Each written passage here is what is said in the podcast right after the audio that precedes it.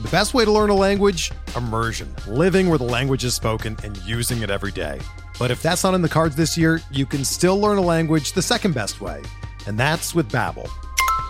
Be a better you in 2024 with Babbel, the science-backed language learning app that actually works. Don't pay hundreds of dollars for private tutors or waste hours on apps that don't really help you speak the language. Babbel's quick 10-minute lessons are handcrafted by over 200 language experts and help you start speaking a new language in as little as 3 weeks. Babbel's designed by real people for real conversations, and their tips and tools are approachable, accessible, rooted in real-life situations and delivered with conversation-based teaching so you're ready to practice what you've learned in the real world. Here's a special limited time deal for our listeners.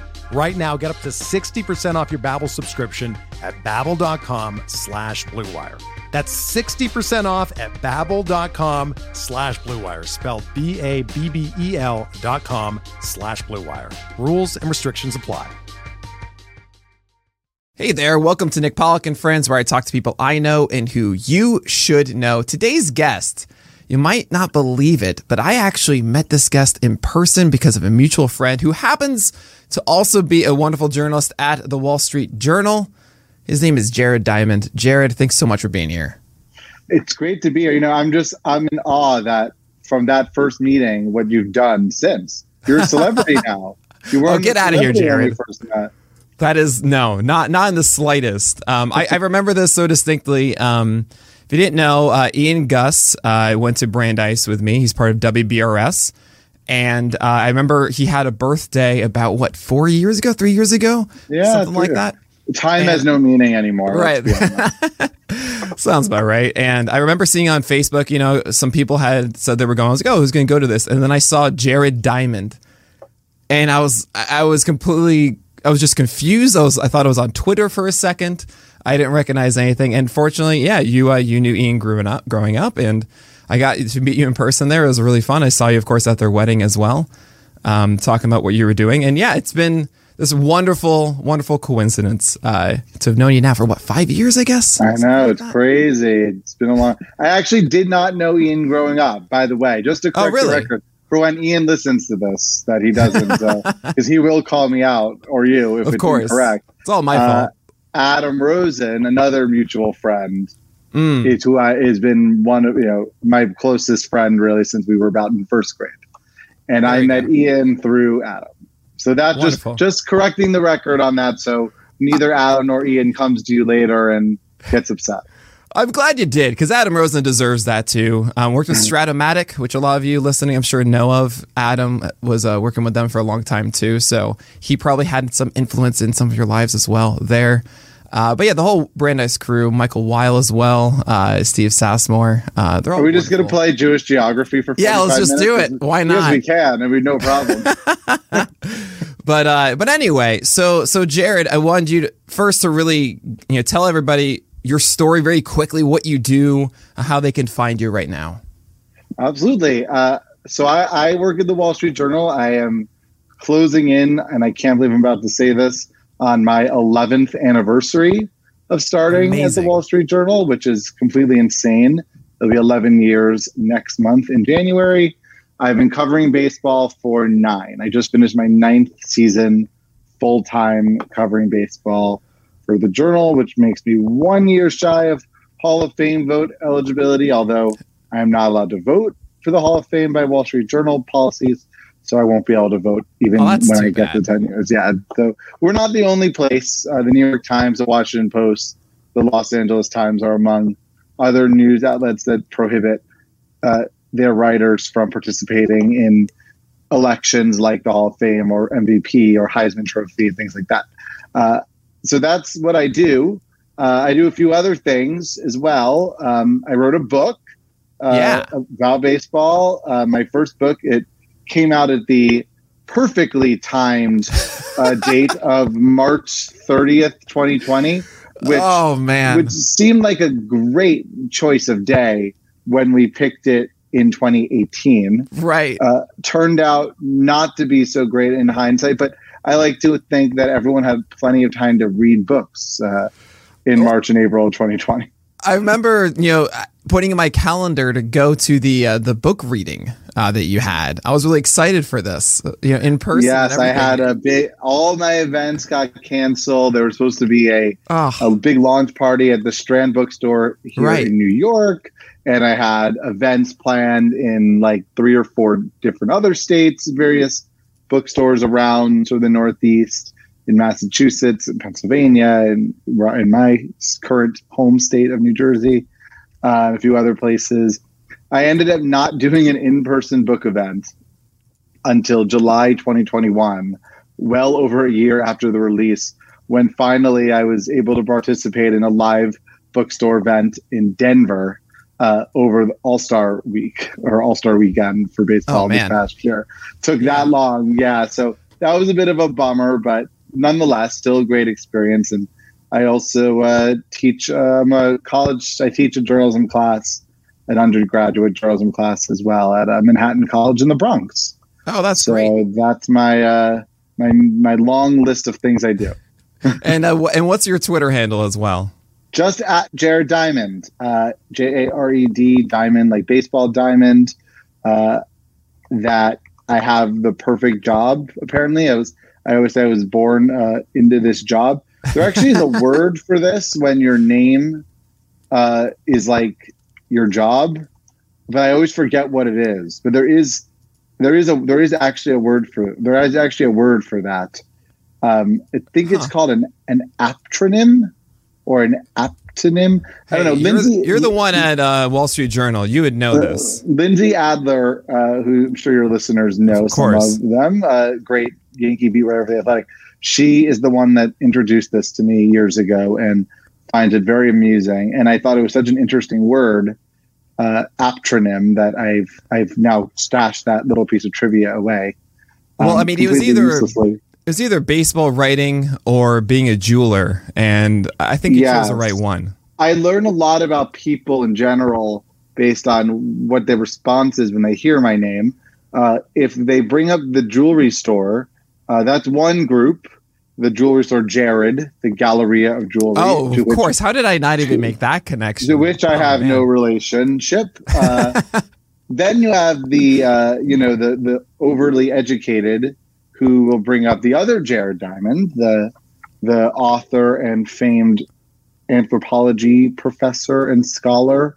Uh, I'm often asked if I am related to him. I am not. Uh, that other Jared Diamond, who wrote Guns, Germs, and Steel, is 84 years old. Uh, we have no relation. He Noted. he, he was in the New York Times crossword puzzle a couple of days ago. Uh, as we're recording this, it was earlier this week, and the and the the clue was something like blank diamond like author. So I was like, could be talking about me, but I'm pretty sure it's not. I'm pretty sure it was you, actually. You know, I, I put in a good word. I made some phone calls just for you, Jared. Thank Uh, you, I and- appreciate and it. by the way, for, for everyone listening, yes, I did not know this author as well, so don't feel bad about it. Uh, it's okay. I but uh, but but Jared, I, I mean, there's so many different threads I want to ask you about. Um, it's, it's you know you're saying 11 years of the Wall Street Journal is incredible. Um, you've also created Swing Kings, fantastic book, um, and I definitely want to talk about not just that book, but also the process of making one because that from the outside it just seems you know so impossible. We don't really know what those steps are to making something like that and actually you know creating a, book and knowing two years out, okay, I got to have a I have a book that goes out on March 30th, 2020. Um, so, so I want to hear all about that stuff. But first, I mean, let's talk about the process. Did you always were you planning to be a writer for for a while? I mean, if you're doing this now for 11 years, you must have jumped in the field rather early. Yeah, this was this was really my dream job for pretty much as long as I've had a dream job. Uh, I've long wanted to to be a journalist. My first sort of journalism experience, I guess you could call it that. Maybe this should, would have should have been a sign in hindsight, but in around the third or fourth grade, I would uh, type up a little sports, mostly baseball, sort of newsletter I suppose you would call it. It was just like a sheet of paper that I would very slowly hunt and peck my way through on Windows 95. Uh, That's great. And would have it, my dad would make Xerox copies of it in his office because you know we didn't have a copy machine or really any sort of thing like that back in 1997 or whatever year this was, and I would distribute them to in the uh, milk carton cubbies, milk carton mailboxes in my classmates' cubbies. Uh, in in in hindsight, like I said, that should have been a sign that I was uh, I was heading that's down incredible. this path. Like uh, every teacher looked at you and said, "Oh, that's just Jared. That's what Jared does." Right. That's I was amazing. just that weird kid that wanted to type stuff up. Yeah. So when I got into high school, then it became clear that this was sort of going to be my path. Uh, you know, I was sports editor of my high school paper. I worked covering high school sports um, when I was, you know, a freshman, sophomore in high school, covering the local high school team for my uh, a weekly paper in the town they grew up in in uh, New York. And I went to college, went to Syracuse. When I got to Syracuse, um, I at first was sort of unclear what path I was going to take, whether that was going to be uh, as a writer or was I go into broadcasting. And I kind of tried my hand at both my freshman year. Uh, worked at the newspaper, the Daily Orange, worked at the radio station, WAER. And, uh, you know, I don't I don't know. I didn't know where I was going to go at that point, but uh, as I was doing both, the opportunities started really presenting themselves. The newspaper quickly, and I took that as a sign as, okay, I guess this is uh, this is going to be the thing I'm going to pursue, and uh, became sports editor of the Daily Orange. Uh, ended up having a bunch of internships in high school, uh, sorry, in college and after college, and then ultimately got hired at the Wall Street Journal about you know six months or so after I graduated from Syracuse, and I started there in January of 2011. I was just just shy of my 23rd birthday oh, when wow. I started at the Journal. So it's been a crazy. It, it was it was a very fortunate break that I, I ended up at the only place I've ever ha- worked at so quickly. and and I mean, what is the process of you getting that first gig, and what did they have you do initially?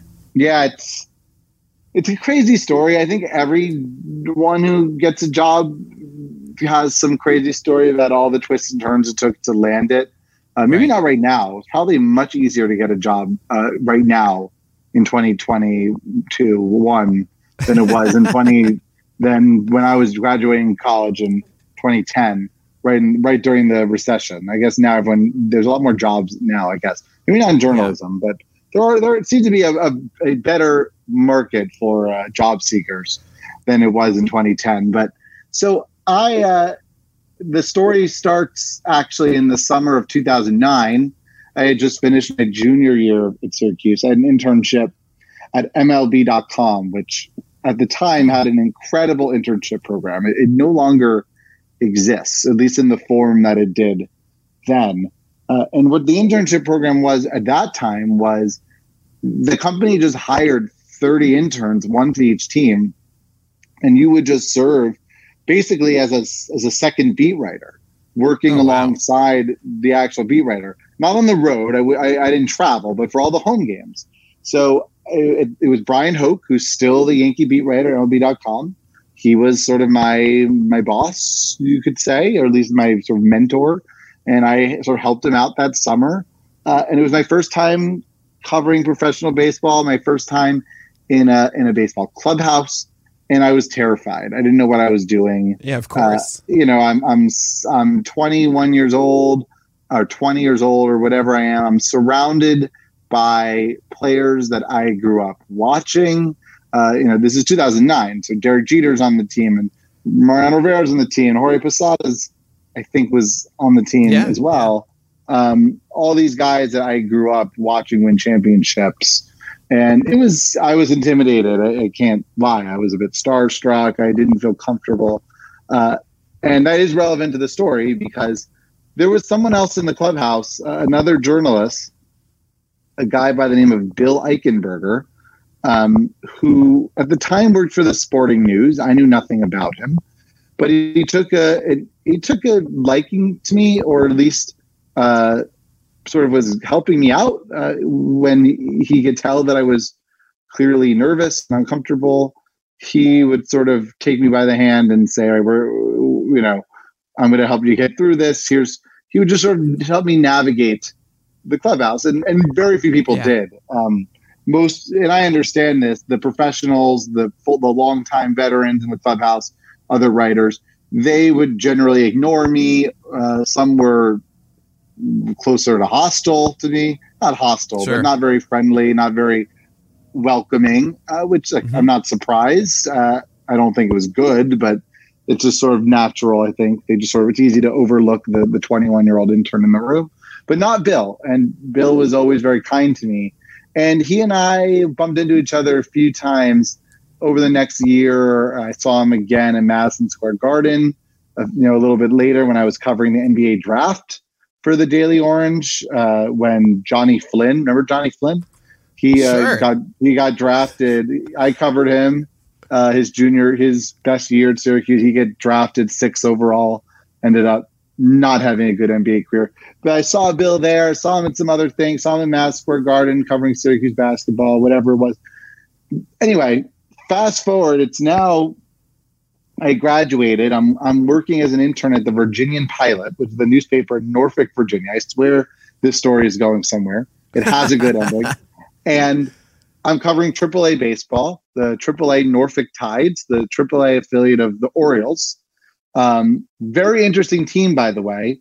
That team included Zach Britton uh, was on the team, Jake Arrieta was Oh, on the team, uh, and also Chris Tillman, and uh, there's another pitcher.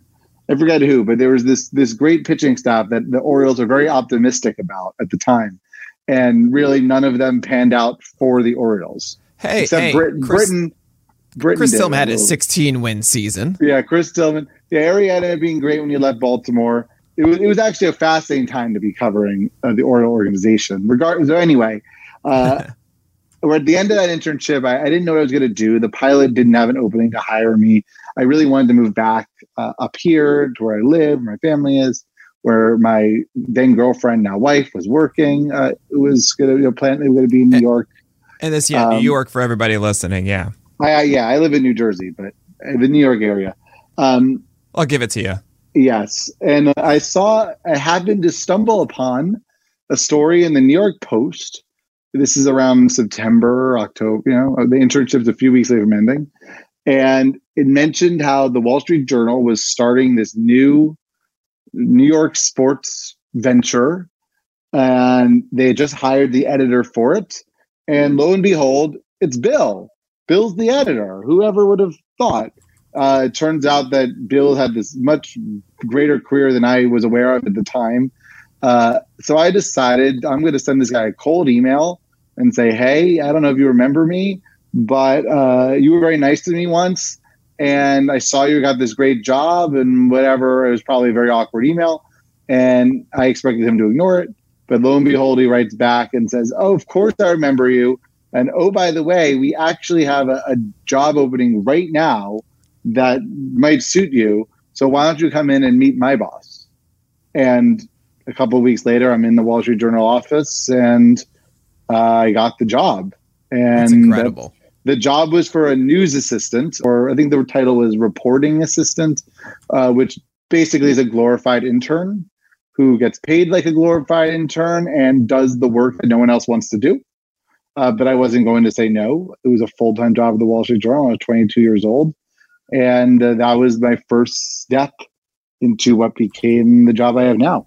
That that's amazing, and I mean, it, it solidifies a lot of the things I think a lot of people think of. It's it's often who you know, but also putting yourself in a situation to know people in the first place, right? You did jump on these opportunities that you had, right? You you uh, you worked at the pilot, you did the MLB internship, you were able to meet Bill in the first place, and then you also were reading the post, and you had to find the thing. It's not as if you just kind of sit, sat in your hands and this kind of was given to you. You saw these chances, you put yourself out there, and you you eventually you found this thing. Yeah, I think the well. the lesson that I always when I tell this story, which I often do to aspiring journalists uh, who I, I often get asked, "How did you get your job?" And to me, the lesson, the big takeaway, is you never know who is going to be the person in your life who is going to be that incredible connection that ends up giving you your big break. Right. So treat so treat everybody like he or she is that person. yeah. Right. Treat everybody you meet like somebody who could ultimately uh, give you your dream job. Uh, I never would have imagined that it would have been Bill, but it turned out to be. And there's luck involved. I also want to believe that part of it was that I made sure to stay in touch and like keep that relationship Sure, yeah. going. And Absolutely. I think that's just very important. It just I think speaks to the importance of follow through and following up and finding excuses to talk to to stay in touch with people that could help you down the road. Definitely. Uh, Justin Mason put this as uh, you never know who's going to be your boss. Right. Uh, exactly. which is- yes. which is a lot of the same sentiments, exactly what you're saying. Uh, I am really curious because I had this experience a little bit myself in February of 2020, right when I thought, oh man, I'm just getting press passes now and I'm able to go into spring training and talk to Jameson Taillon and Matthew Boyd. And this is what I'm going to do in 2020. I'm going to go to MLB clubhouses and meet players. Um, the uh, I remember this day where it was it was fastened me going to meet Matthew Boyd, and I, I I've said this a couple times. Um, fast, uh, his face uh, contorts when I mention it. I couldn't resist, Jared. I had this opportunity, um, and we we had this really nice interview with Matthew Boyd. If you want to hear it, it's on our Talking Pitching podcast. It's about 15 minutes or so. Um, and at the very end, Matthew Boyd, one of the sweetest guys, really nice. I couldn't, I couldn't hold back. I had this opportunity. Said, "I just want to let you know we're big fans. We call ourselves Boyd Boys." And Matt gave a okay, you know, and then went away. And um, Fast will never let me um, you know, Live that one down. never, yeah, exactly. He'll never forgive me. But the the real the real reason I'm bringing this up is Eno Sarris that day joined us. Uh, when we said, you know, the day before, like, hey, we're going to do this thing, he goes, oh, yeah, I need to talk to Boyd too. Is okay if I come? Like, are you joking? And Eno brought us in and kind of showed us the ropes, like you're talking about with Bill, of just saying, cool, this is how you do this. This is where you, um, you know, where you go, how you handle yourself, how you, um, you know, even gave us feedback of how we talked to, to Boyd and how we could maybe ask some different questions next time to get a different angle. Or if he opens up about this, it's a really good thing. You could ask that direction. Um, incredible. And that kind of experience, you, you know, it's so important to have someone like that that's able to, you know, put you under their wing. And it sounded like that was Bill for you. Yeah, you don't forget people like that. And that actually makes me think of a, a story a bit a bit unrelated, but on the same general topic. Uh, when I eventually got put on the baseball beat at the Journal, you know, I'm the national baseball writer now and have been for a while. But when I first started, my first job covering baseball, the Journal was covering the Mets, and I did that for about three years, three to three and a half. Um, the first season was 2013, and I uh, went to my first spring training in Port St. Lucie. I'm in the clubhouse, and yeah, I had been in a baseball clubhouse before at that internship, but this was very different. Right now, I'm I'm alone. I'm on the beat. It's my beat. I have no safety net, and again, I'm totally overwhelmed. I'm not comfortable and did not know what I was doing. Right. Uh, and I, I remember sometime halfway through spring training, not maybe not halfway through, maybe two weeks in, uh, a player uh, who happened to be LaTroy Hawkins, a pitcher. It's always the pitchers; they're very nice. yeah, they're the best uh, ones, aren't they, Jared? Exactly. LaTroy Hawkins. He had just signed with the Mets so that off season. He was, you know, forty. I think he was just he was just shy of his 40th birthday. He, he'd been in the big leagues for a thousand years already at that point. Yeah, it feels like LaTroy Hawkins has been 40 forever, right? Right. Well, he he pitched in the big leagues for 21 years. Oh my God. Uh, so he he calls me over to his locker and he goes, Hey, he goes, Are you new? And I said, I said, Is it really that obvious? And he's like, Yeah. Like you just look kind of terrified. And I was like, Yeah, I mean, I kind of am. And I had no idea where this conversation was going because this, you know, this guy is super veteran, right? He, Right. He's 40 years old. The guy had pitched in like literally close to a thousand major league games at that point, uh, about over 900, I think, at that point in his career. And he, he's like, "Don't worry, man. It's gonna be fine. Like I'm gonna help you through this. I've been. This is like my hundredth season. I've seen every single baseball writer who's ever come through clubhouse. Like you're gonna be fine. He would. He basically walked me around the clubhouse. It was like, and this is this person, and this is this person. And like you, this, you know, everyone's gonna everyone's gonna treat you well now. And I was like, amazing, totally, one hundred percent on his own. Don't know what inspired him to do it. Uh, LaTroy Hawkins remained one of my favorite people in baseball, and I've come to learn. I learned actually very quickly that a lot of people have LaTroy Hawkins stories. He is he's actually one of the most like beloved people in all of baseball. And anytime I tell this story to someone in baseball, they have their own like. Well, let me tell you, they have their own LaTroy Hawkins story, which uh, that says a lot about a guy, especially yeah. in in the, in the baseball world when everyone has nothing but amazing things to say about you. That that's that's so great. I mean, there's nothing more that you want in that moment, and you're not even thinking that it's going to be a player. It's going to be you know, you, you, know you think it's going to be one of your other uh, beat writers or someone else, and all of a sudden the player that you're terrified of is like, hey, I'm not you know I'm, I'm not. I'm actually here. That's going to help you. That's that's absolutely wonderful. But I was saying that I still talk to LaTroy all the time, and he's he's great, and he's he actually had a great season for the Mets that year, which is super oh, really? weird. He did. He pitched in 72 games, and his ERA was under three, and uh, he actually went on to, based on that season, he signed like a multi-year contract after it. Like he was 40 years old. No, it was only a one-year deal but he signed for like two and a half million dollars the next yeah, year age. Colorado. That's unreal. Yeah, it was crazy. Like it was really shocking. So he's kind of ageless, and he's he's he's great. And I'm I I owe him a lot for me getting sort of comfortable in that room. Definitely. I mean, these are the kind of stories that you want to hear. You just want to believe that all, you know, every player and everyone that you've watched are truly the good people that you want them to yeah, be. Yeah, and they're not all like that. I'm not going to tell sure. any stories about the bad ones here, but right, right. yeah, I mean, of course, there's, you know, maybe in private I could tell you about some of the bad ones, but they're not all like that, of course. Mm-hmm. But more are more are than aren't. Honestly, most most people and most of the the people you meet in baseball they're good guys, or uh, you know, they're certainly not not good guys for sure. Right.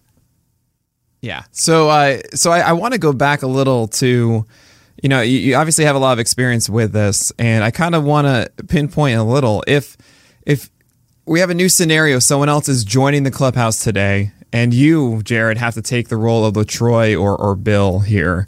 What is the first thing that you're going to say somebody that has no idea what they're doing in that clubhouse? Hmm. Uh, just remember that these people, these players, are just people. They're just people like you. And while they might make more money and while they might be famous, they really are no different than you. And while it seems like you're at the bottom of the power dynamic sort of calculation, yeah, uh, you're not, and you are equals. And remember that, and treat yourself, treat it treat that relationship as one where you are where you are equals. Uh, it's hard to remember that because again, these guys do make so much money, and they sometimes do like to act as if they have uh, power over you, but they don't. Uh, so that's number. So that's like that's the biggest thing. It's just remember that they're just people. Treat them like people, and they'll treat you like people. You know, I think I think that's great just in general. I mean, even if you're not going into clubhouses, there are a lot of times that you can thrust yourself into a situation where you feel out of place or that you, you shouldn't be there. You know, I certainly get imposter syndrome all the time. And just to remind, yeah, with everything that you do in life, that you are a human and you're going to be talking to another human. And that's, there's nothing different going on here. Um, that's, that's, yeah, that's, that, that certainly is very helpful. Um, I'm still going to stare at them with, uh, I don't know, with incredible eyes and just I can see their capes flapping even if they're not wearing them to me. For sure. But like remember too, like as a someone doing asking questions, right? There's two I mean, I, this is, I don't want to make this or my journalism class. They could sign up for it if they want to take it. But, but yeah, but, guys, like, go to Manhattan College of Bronx. Yeah, uh, sign yes, for Jared Diamond, please. Exactly. But you know, look, there one one people like talking about themselves. That's number one. Sure. But more importantly than that, even people love talking about things that they are passionate about. Uh, so keep so remember that your job is not to show Matthew Boyd how much you know about pitching. In right. fact, it's the opposite.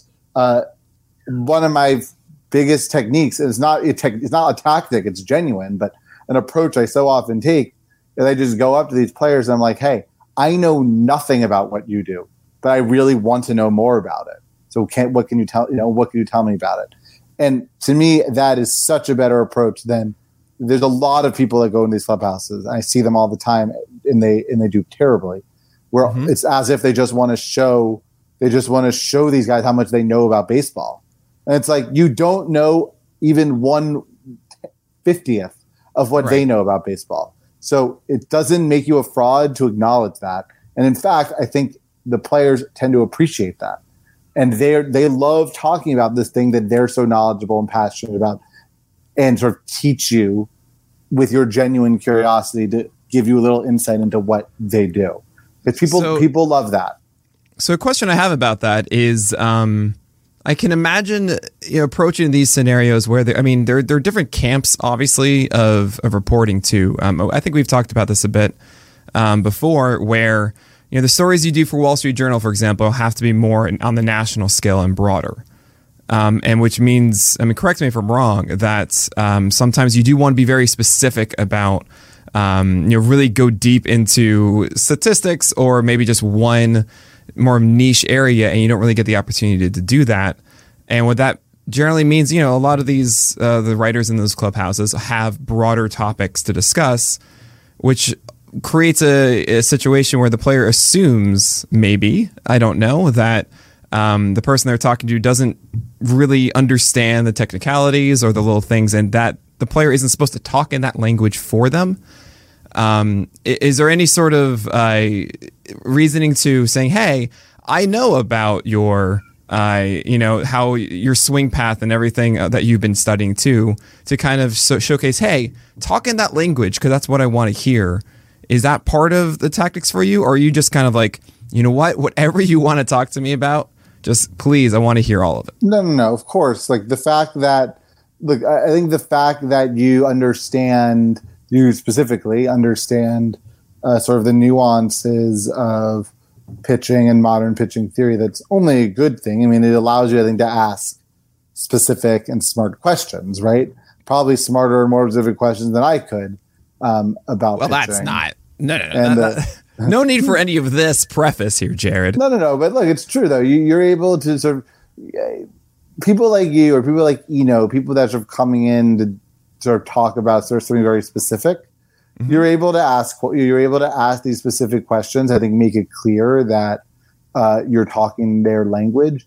And I think just that way you go about it, right? It's not about doing it to like impress them. It's just what you're exactly what you just said is that you just want them to know that hey, like uh, this is what my base of knowledge is, and I really want to get this granular with you or this specific, and I and Got I it. really want to talk about like, hey, your grip on your slider, or, right, right. You know these things that most journalists, including myself, don't not don't care about. I'm fascinated by it, but it's not something I would ever write about. It's of no interest to Wall Street Journal readers at large, right? I mean, I'm writing for a very broad national audience, and my stories have to reflect that you're writing for a very sort of smaller self-selected group of people that are nerdy about pitching. So your question should reflect the people you're trying to serve, which for the right. two of us are very different groups. Yeah, you're making a really good point about it's not necessarily the the words, it's about how you approach it and how it's about hey, it's not about me flexing the stuff I know. It's more about hey, I want to hear your thoughts and like please, it's not not about impressing the heroes that you know. It's it, that's the absolute opposite of what this needs to be. Right, you're trying to learn more about what they yeah, do. Exactly. Yeah. Cool. I uh, so so I want to go more into this because obviously you had to have a lot of these questions um, as you wrote uh, Swing Kings, and I want to kind of talk about that a bit. Just where did that start? You know, what was the um, the the impetus that said, you know what, this is what I'm going to write about. I know sometimes it goes from one way or another. That is, some cases like, hey, I have this idea. I want to write a book. I have to find someone that wants to put it out. Other times it's, hey, Jared, you're smart and awesome, and you should have a book. Like, we want a book from you. You know, let us know what it's going to be. Talk to us later. How did that come to start?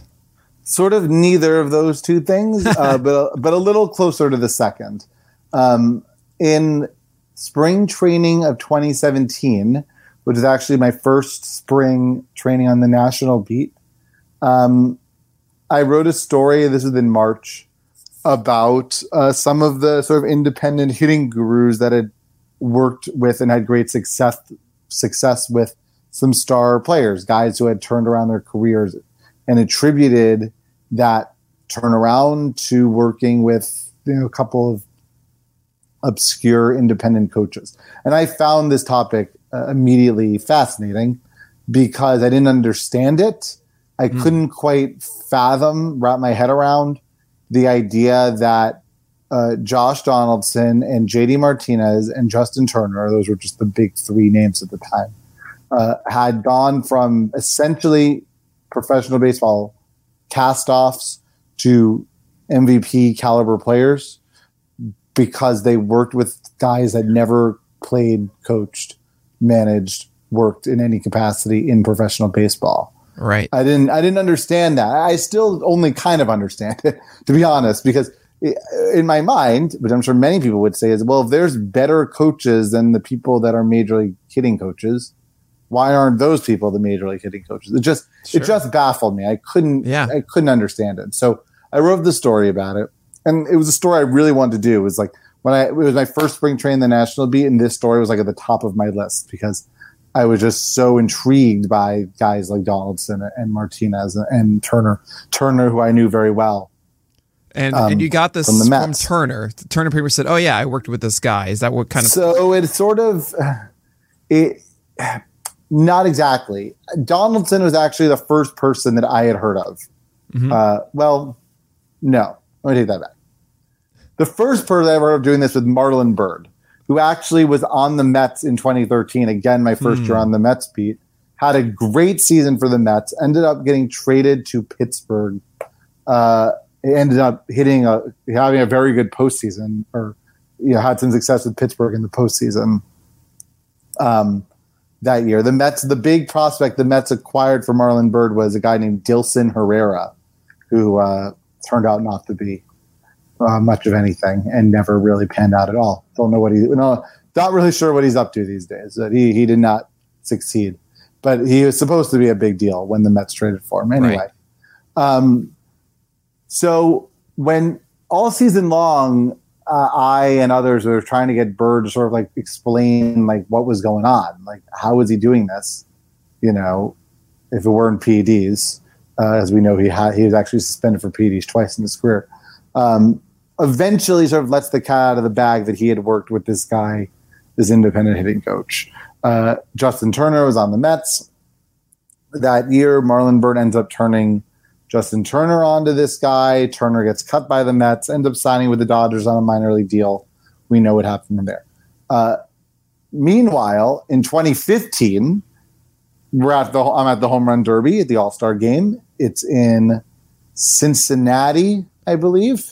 Is that the Josh Todd Frazier year? Yes, exactly. Josh Donaldson in the home run derby. Josh Donaldson says he's going to have this guy named Bobby Tewksbury be his batting practice pitcher. Uh, hmm. Who's Bobby Tewksbury? He's not a coach for the Blue Jays, which is sort of the typical person. He wasn't his dad right. or his high school coach or a family member. It was just a guy. Who was this guy? Well, it turned out he was this independent hitting coach out of New Hampshire that Donaldson had worked with and turned to help turn his career around. Donaldson went on to win MVP uh, in 2015 uh, with Toronto. So that's how I started first hearing about the topic. So I write the story. JD Martinez as well talks about eventually talks you know about his his journey uh, after getting cut by Houston and and signing with Detroit, whatever else, turning into one of the best hitters in the game. So uh, I write the story. I was pretty proud of it. Literally, the day the story ran into the paper, I got an email from uh, Lauren, my now agent, saying, uh, I loved your story. This should be a book. Your story should be a book. And I really want to meet with you. Like, can we get a drink so we could talk about this? And I said, sure. I had actually gotten other emails like this before and actually taken other meetings uh, about other stories. Uh, this is what literary agents do. They read newspapers and look for things they think could be turned into books. So I kind of knew what this meeting was going to be because I had taken them before with other people, other stories, and I never, I never pursued uh, Sure. any of the other ones. Do you, do you remember the other? Do you know what the other articles were? Do you remember them? There was a couple, but one that I think really stands out to me. It was a story, and the story, how I ended up getting this, pitch this story. It's a whole long thing, but um, it was a story about this guy named Jeff Zgonina, who is a long time. I think he, he like 17 seasons in the NFL as a defensive lineman. He won a Super Bowl with uh, St. Louis. Mhm. Uh, the year that one Super Bowl where the guy in Tennessee got stopped. Oh yeah, it was like a inch from the yard short. Yeah, Yeah, The yeah, most football you ever hear on this podcast. Right, right, exactly. He was on that team. And after retiring from the NFL, this guy was a defensive tackle. He was like, you know, gigantic human being. You know, Right. Yeah. guy was like 290 pounds in his playing Right. career, all muscle. He got oddly into competitive dog shows, uh, Okay. like you know Westminster Dog Show kind of thing, uh, which was so odd. So I ended up going to with him. He, I got in touch with him, and he invited me to go with him to a dog show in a place called Alexandria, Louisiana, which legitimately the middle of nowhere. I mean, this is like Right. Right. this is not like New Orleans or Baton Rouge. This is like No. Louisiana. You know, we're like Yep. we're in the middle of nowhere here. And I and I wrote a story about it and I got pitched a book about um, not about him exactly, but if you remember, uh, I don't know, like there's a book some of your listeners might know called Word Freak, which Okay. is a really great book from 2001 about uh, competitive Scrabble. And Mhm. this guy sort of embedded himself in the competitive Scrabble world and wrote a great book about it. And that was how this book was pitched to me, but about like the dog show world, which is a very weird sort of It sounds subculture. great, Jared. Honestly, I would absolutely read that. So, so it would no, it was a good idea for a book. Like, and and Jeff would have been a big part of it because he was like this because he was sort of positioned as this like dog show outsider, right? Because he used to play Right. in the NFL and he, he didn't even own a dog until he was like forty years old, and like yeah. he was just didn't fit in. So he was like this great proxy as an outsider into this world.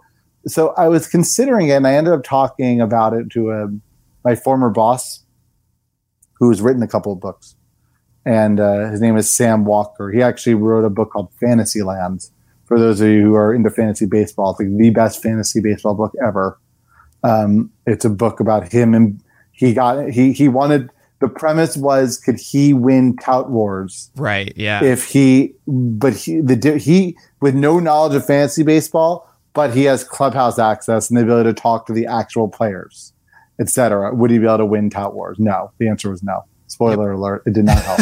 But it's a, it's a great book. Anyway what he told me was look the, if you're going to write a book make sure that this is the story that you love because Right, yeah. you're going to devote years of your life to it and by the end of it you might hate it. And if this is not a story that you are so passionate about that you're willing to think about it every day for multiple years don't do it. And i was like yeah no i don't care enough about dog shows. Um, that's why i didn't do it. So anyway but, yeah so it's a good idea though. Like someone should do it. Right. it's willing to be me so, so, so let's bring this back here. You, you Yeah, get yeah, so meeting with Lauren. I, I meet with Lauren, and I knew I wanted to do the book five minutes into the meeting because Hmm. she was so enthusiastic and said such an incredible vision for what the book was going to be. And I was just like, yes, that is a great idea. you know, like this could be a book. Right. And uh, great. I signed with her. We started doing the proposal. Um, the, for those of you who don't know, which is probably most of you, a book proposal. So for, for fiction, if you're writing fiction, you have to actually write the entire book right. and then you ship it around and you have to hope someone buys it. Fiction's brutal. For nonfiction, uh, which is the only thing I would do, you you have to write a proposal, which is a very long document with information about what you plan to pursue and, and, and how you'll you'll report it and your ability to report it and the access you'll have and stuff about you. And there's usually like a sample chapter and like an outline. It's like a whole thing. It's a very long document. Sure. uh, take months and months and months and months to put together. Uh, Lauren helped me a lot, and uh, we ended up uh, selling the book in January of 2018. It was we sold it like it was a very crazy couple of days. Uh, my 30th birthday was a day or I think one day before I sold the book. Oh my god! One or two days. Uh, Way to bring in the 30s, huh? Yes, and I also had tickets to Springsteen on Broadway that night, so it was a very uh, it was a very good day. Um, yeah, that was really funny. So, uh, and that was the beginning of the of the process. Uh, Then it'd be, then I had about uh, so I sold it in January of eighteen. The first uh, pass at the manuscript was due in June of 2019. So I had I had just shy of 18 months. And I do it. remember, I remember talking to you. I guess it would have been October of 2019. It was at Ian's wedding. Uh, when I already in had- the middle of this. No, the wedding was in no, that was it was October 2018.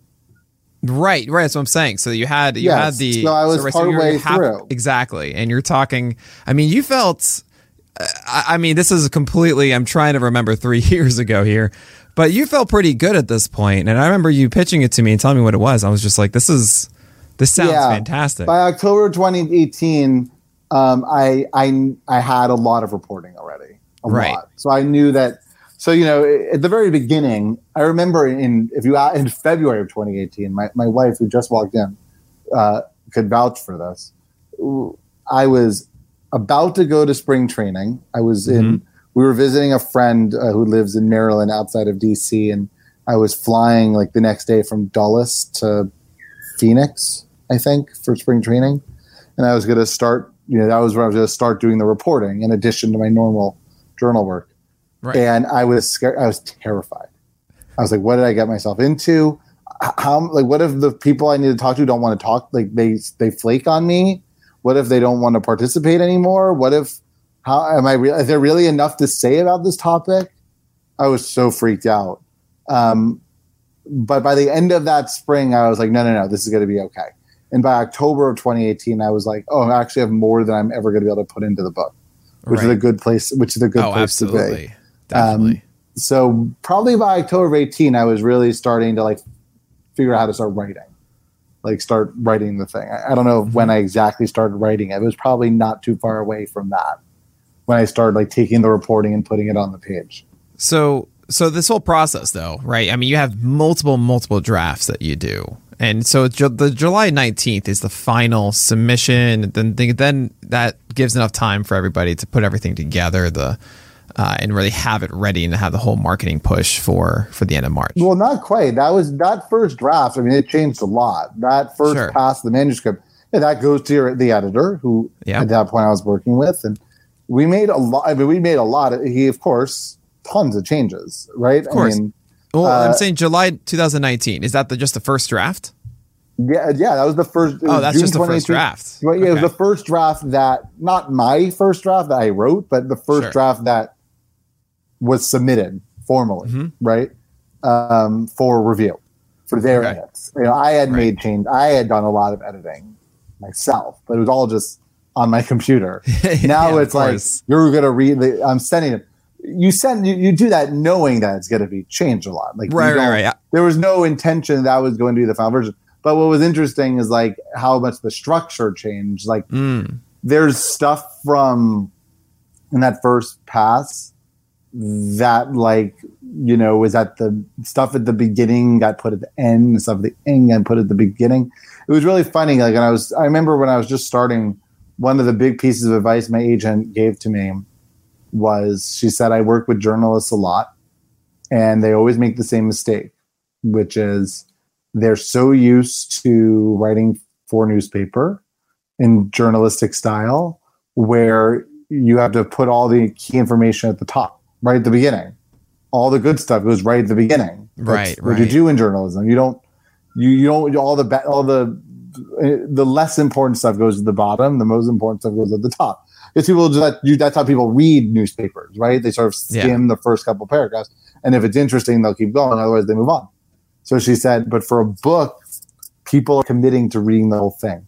So you have to think of it more as like a narrative, like a movie. and you don't want to give away the ending at the beginning. So I keep that in mind. I'm like, okay, remember that. You got to like, there's got to be like twists at the end. Like it's not Sure, yeah. just about. Anyway, I thought I had succeeded. Nope. I according to my editor, still way too much of like the end at the beginning.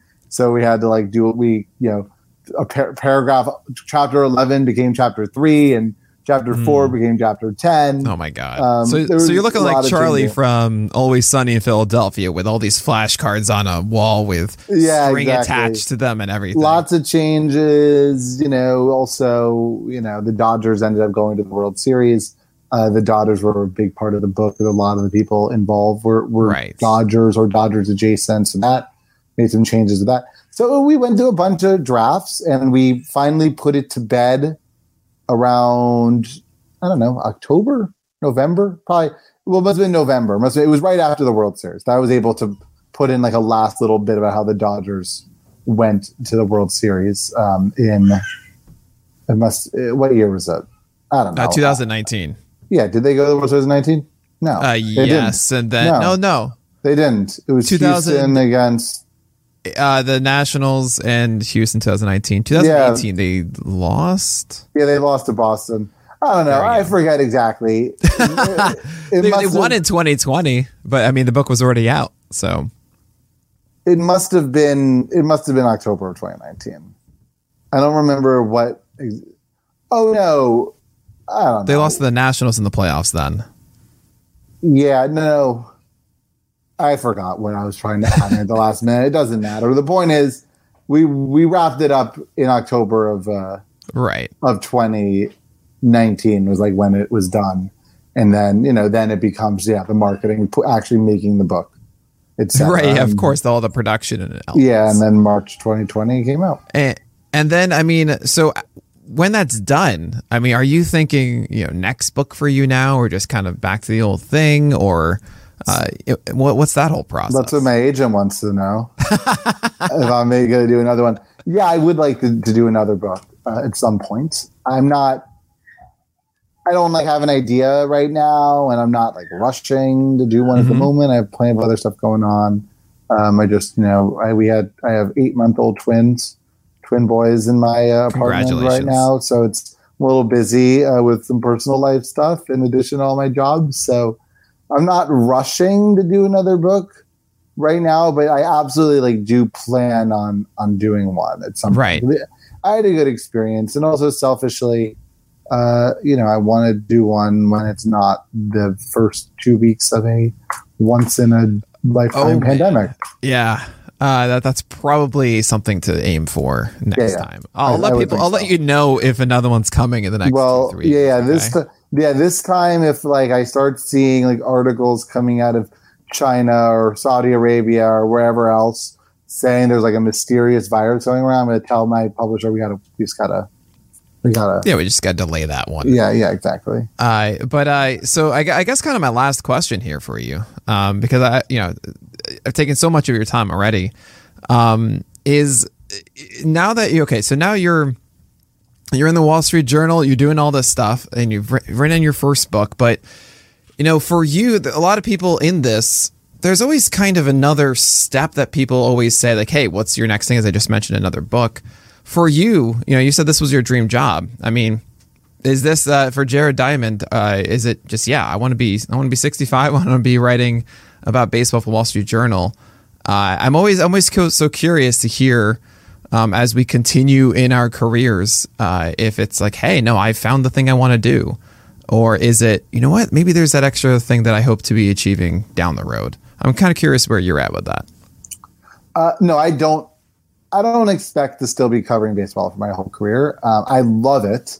I absolutely love covering baseball, but it's it's it's challenging from a lifestyle standpoint. I'm sure. Sure, yeah. You can imagine, and also like eventually I'm going to want a new challenge, right? Like Right. I feel like after nine years covering baseball, I've gotten pretty okay at it. Like you could always You're, you're great better at it, Jared. but yes. I do feel like I've I do feel like I have a good reputation in the industry, and you know, especially right now during this labor dispute, I feel like that this is an area where I really, hopefully, my abilities could shine.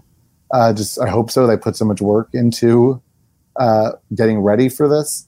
So, um, but I don't see this as my forever job. I don't know what the next thing was would be. I, I love the Wall Street Journal, um, and the, I love working at the Wall Street Journal. So the great thing about the Wall Street Journal is that there's so many great opportunities, sure. right? Like to do other stuff at the journal, and um, I don't know what that's going to be. I don't know when it's going to be. I'm not like looking for an exit ramp by any no, of course, stretch not, of the yeah. imagination because I do I absolutely love covering baseball, but I don't see myself covering baseball forever, and I, uh, you know, um, we'll see what opportunities arise in the future. I, I think hope I'm sure they'll be interesting, and hopefully uh, they allow me to stay at the journal and keep doing like the cool work that the journal does because like I feel really strongly about the place I work. I love it. I think we do the best journalism uh, in the world. I really believe that. And I love being a part of it. And whether that's me covering baseball or doing something else, uh, hopefully I can continue to being a part of that team. Well, that that sounds great, and hopefully, eventually, does mean that you put out that uh, that dog show book, Best in Showtime, is what I'm going to call it because it features Steve. You never Sanders, know. Maybe I'll maybe I'll go know. back to it someday. Yeah. but really, Jared, I, I can't thank you enough uh, for taking the time with us. And before before we sign off, I want you to remind everybody, you know, Swing Kings uh, and where they can find everything that you do. Well, Swing Kings is available wherever books are sold. It's in paperback now. Um, it's been out in paperback uh, since like April of 2021. Usually, it comes out paperback a year after the hardcover release. It's also, of course, in all your digital formats, audio formats uh, support your local bookstores. Um, and you can find me on Twitter at Jared Diamond, J A R E D D I A M O N D. Um, I don't really, you know, to be honest, I don't I don't tweet all that much besides like my stories. I used to tweet a lot more, um, sure. just more random stuff. I I realized that made my mental health worse. So yeah, it, uh, it can do that. It, it certainly can. So my Twitter now is is is mostly just my own stories. Uh, but you know, if you like my work, it's the best place. Yeah, to, definitely uh, reach out to, to find it. So, and my very last question: Did you do the audio for your audiobook? No, I did not. Uh, ah, did not. I'm but, so uh, disappointed. Uh, I would have loved to. I think that. no. I think that's better for people. No, a, a trained a trained professional whose name I do not remember uh, did it, and I heard it sounds good. I mean, I to be honest, I haven't actually listened to the audio version. I huh. I heard like a sample of it when I had to choose. I, I did mm-hmm. get to choose. They were you know, they sent me like four or five people. Oh wow! And I got to choose. So I heard like a couple samples, but I never actually listened. I, I don't really listen to audiobooks. I know a lot of people love them. My wife loves audiobooks. Um, well, yeah, it goes person to person, but uh, yeah, I wouldn't be able to focus. Like sure. you know when I when I listen to podcasts too, like I often have to rewind from like realize I spaced out for like 20 minutes of the podcast and I like don't know how they got onto the topic they're talking about. But with a book, you can't really do that, you know? Right. So. Yeah, absolutely. Yeah, that's why we have to say their names. We can't get into the, uh, he did this, he did that. You have to say, no, Matthew Boyd did this, Matthew Boyd did that. But anyway, Jared, thank you so much for taking the time. Remember, everybody, Swing Kings. Um, you should definitely go consider that for your holiday shopping. Also, follow Jared at Jared Diamond on Twitter and I'll read all of his work at the Wall Street Journal. But that's going to do for today's edition of Nick Pollack and Friends. So, my name is Nick Pollack, and that was my friend, Jared Diamond.